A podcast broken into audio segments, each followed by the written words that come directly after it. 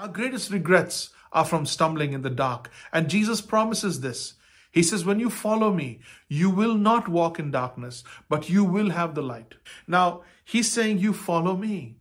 He's not saying, Be a good person. He's not saying, Do this great things for me. He's not saying, Give me so much money. He's not saying, Only if only you this and if only you that. He's not saying that. He says, You stay close to me. I am the light of the world. You stay close to me. Wherever I am, there's light. You stay close to me, you'll be in the light. I do not stumble. I know where I'm going. If you follow me, you'll know where you're going. If you follow me, you'll know who you are. If you follow me, the light that shines from me will shine in you. He's talking about dispelling darkness not only around you, but dispelling the very darkness inside you. That's the sin life that he dispels. Sin is essentially what we do when God is absent from our lives. Sin is what we do to satisfy ourselves because God is absent in our life. We were created for fellowship and intimacy with God, but when we are not able to have that intimacy with God, we run after these things by virtue, by default. We run after these things because we need to be filled. We are designed for worship.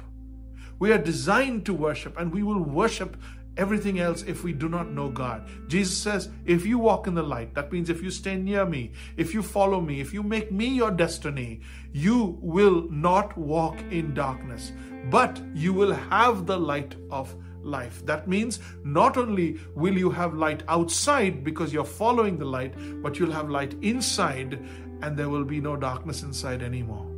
No guilt. No constant condemnation no constant feeling of lostness, no more stumbling on the inside, no more stumbling, no more questioning, no more wondering, no more anxiety, no more fears, uncertainty, ignorance, loss.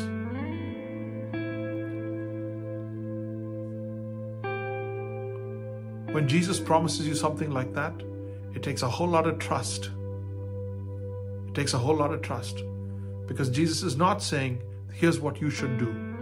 He's saying, here's what I will do if you follow me. And that makes Jesus different from everybody else. All you have to do is stay in the light. All you have to do is stay close to the light. All you have to do is believe His word.